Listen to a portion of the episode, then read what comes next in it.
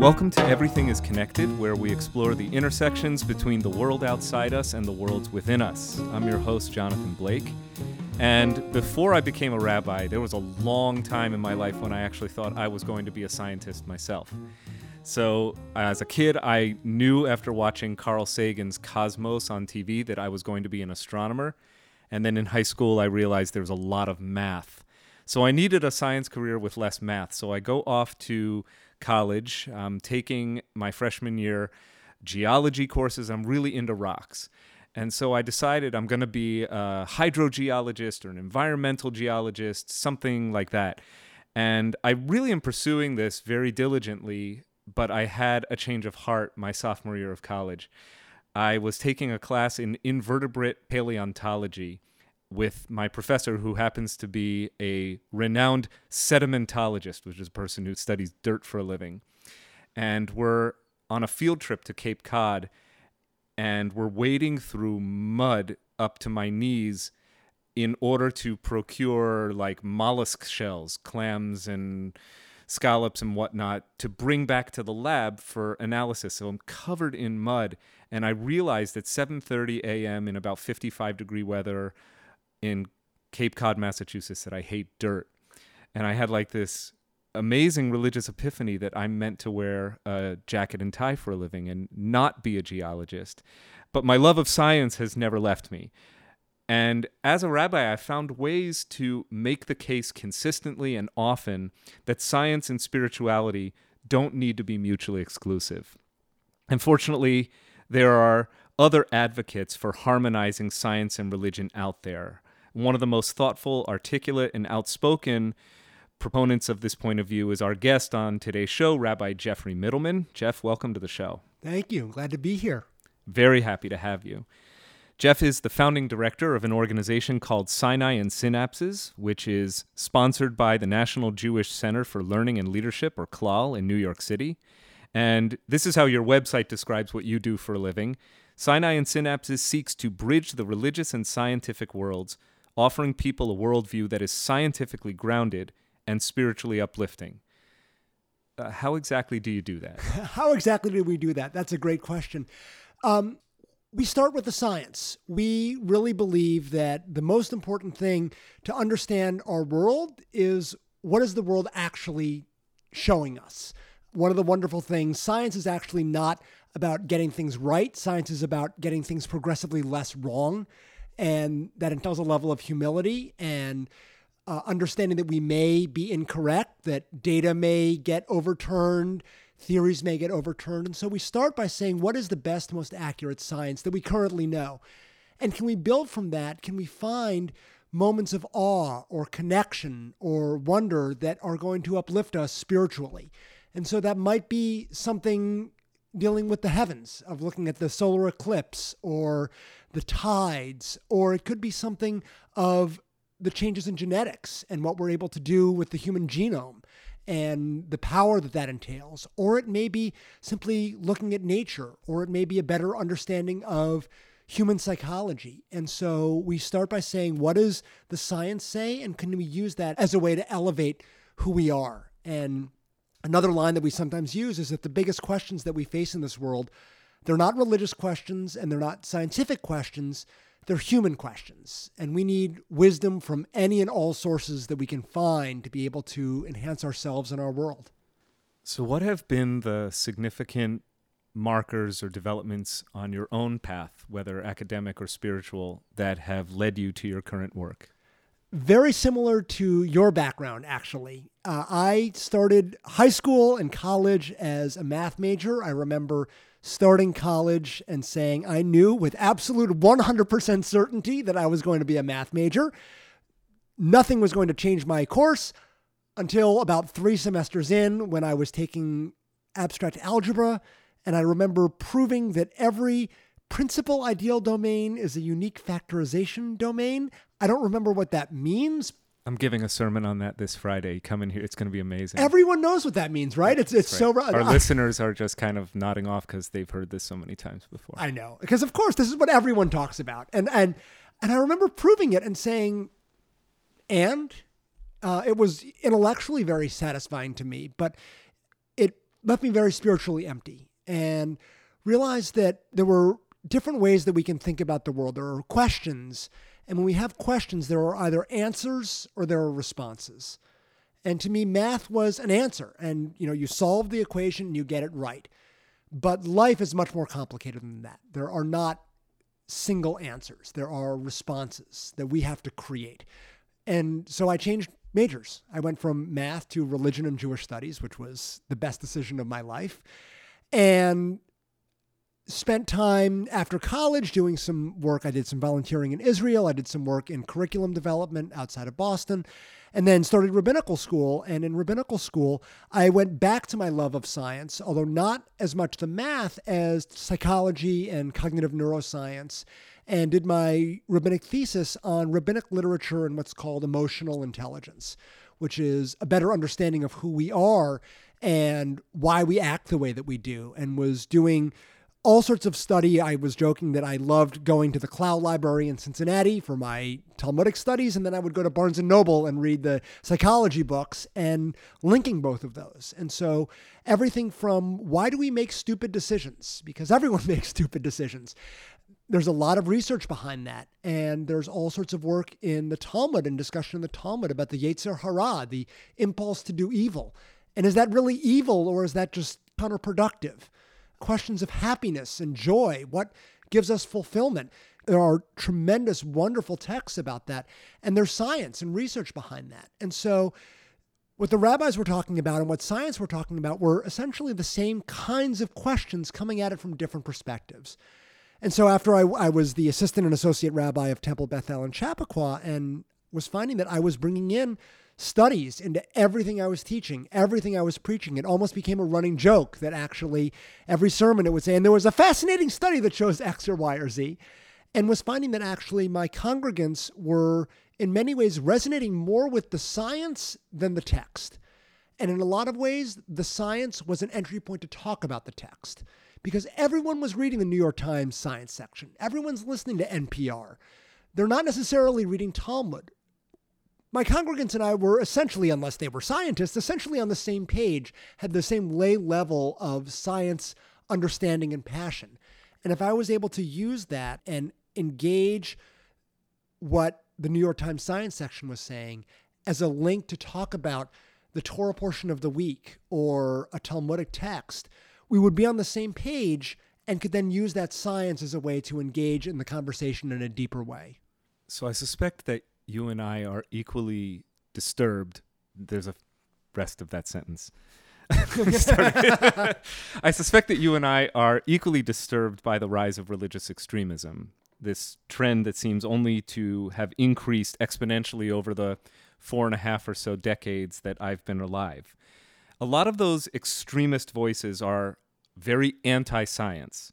So, what would you say to people who turn to their religious tradition by way of supporting doctrines like creationism, intelligent design, and the denial of science, especially like climate science? I'm going to say something that may be a little bit surprising on this because uh, I am a strong, I don't even want to say believer because believer is not the, the right word. Evolution is a fact. The universe is 13.8 billion years old. Climate change is happening. Those are in my mind, facts. But people are not convinced by facts. People are convinced by the sources that they're connected to. They're relating to their senses of authority, what their worldview is, um, where they're coming from. And so I'm definitely disturbed by people who don't accept mainstream science, but I also think that it comes from a point of um, the relationships that they have and where they situate themselves. And so one of my friends, he's on our advisory board, is a man named Michael Zimmerman, who's a professor of biology, who founded the Clergy Letter Project. Clergy Letter Project was an attempt to see could they get clergy to be able to sign a document saying, we as clergy believe that evolution is a fact and we should not be teaching creationism in schools. You know how many Christian clergy he got to sign the document? I have no idea. Right now it's over 12,000. I think it may be over 15,000. That's a lot more than I would have guessed. It's a lot more than what you would have guessed. And one thing that Michael Zimmerman has talked about is you don't want to have the Harvard educated biologist coming into a church in Kansas to talk about why evolution is true. You should actually have the pastor saying, This is why science is important. In the same way that I think it's surprising when a scientist says, I actually find value in religion because we trust the people that we have relationships with. We trust the people who are situated in our own worldview. And so there is demonization that happens. And I see it from the ultra left and I see the demonization from the ultra right. And we really believe that the way the conversation happens is from the middle out. And to have somebody who says, Tell me about how did you come to this belief system? Why is that scary for you? Because I think a lot of people, for example, evolution or climate change, it's not a question of data. For a lot of people, it's an existential threat. It's an existential threat to their worldview, it's an existential threat to how they experience God. It's a belief that maybe their soul doesn't exist. That's not something that you're going to have a conversation where, okay, here's what the data shows is going to change their mind. Well, doesn't this move in two directions? Because in addition to the people who are deniers of science, you also have well known deniers of the value or validity of religion and religious belief and thought. Richard Dawkins comes to mind. Uh, the late essayist Christopher Hitchens both wrote very well noted screeds against religion, basically arguing that it is been made invalid by scientific findings in our day and age, and that religion is in fact not only invalid but dangerous. Absolutely. And I think, again, it comes to the question of sources and authority. And I remember a few years ago, Richard Dawkins promoted what he called the Reason Rally, uh, which was in DC a few years ago. And I don't know about you, I would find a very a Reason Rally to be very reasonable. I am in favor of reason. And at the Reason Rally, Dawkins talks about uh, the Catholic community and he says, mock them in public with contempt. And to me, that doesn't strike me as very reasonable. If you want religious people to be embracing science, attacking who they are at their core is an utterly unproductive methodology. Forget about whether or not that is a moral way to be able to talk to people. I think it's unproductive. And I'm not particularly interested in seeing who is more wrong, the ultra right or the ultra left. That's I, I don't even know how to answer that question. I'm much more interested in trying to be able to grow the conversation, as I said earlier, from the middle out. There's somebody that I, I know who had worked at NASA, now he works at Harvard, and grew up as a young earth creationist and goes home and has dinner with his father. How do you have that conversation? You don't want to be alienating your parents when you're having Thanksgiving dinner. So he has to think about how do I talk about this in a respectful kind of way rather than demonizing either side. So, this idea of creating opportunities for rapprochement between people whose perspective is largely informed through science and people whose perspectives are largely informed through religion actually seems to fly in the face of some peacemaking efforts that have been proposed in the past. I seem to recall that the great scientist Stephen Jay Gould mm-hmm. talked about science and religion as non overlapping magisteria. Magisteria is a fancy word for category, but non overlapping, meaning, for lack of a better phrase, that science and religion should remain separate but equal. How do you feel about that? So my experience, and there's a lot of data about this, particularly in the Jewish community. That tends to be where most Jews place themselves. And that usually works for most people most of the time because I'm one of a handful of people who think about this on a day to day basis. Most people are not. Most people are raising their kids or they're um, paying their bills or they're going to their work. They're not thinking about science and religion. Do they come together or are they separate? That's not something that they're thinking about on a day to day basis. But there are moments where it does. There are moments where they do rub up against each other, where they do conflict, where people grapple with this question. Sometimes it's an existential question of where did we come from, whether that's a question of evolution or origins of the universe. Very often it comes up in questions of health. Um, why did God give me this disease? How do I overcome this disease? That's a piece where the science and religion actually can conflict and they are not in separate worlds they do conflict with each other and sometimes they coalesce. So the way that we tend to look at it is we start with what is the root human question that we are looking at? Sometimes they can live in separate spheres happily, and, and a lot of the time that works. But when we really need to, to delve into it, you really need to do a deep dive and to be able to think about how do I understand the origins of Genesis? How do I read the first chapters of Genesis? How do I make sense when a 38 year old has cancer?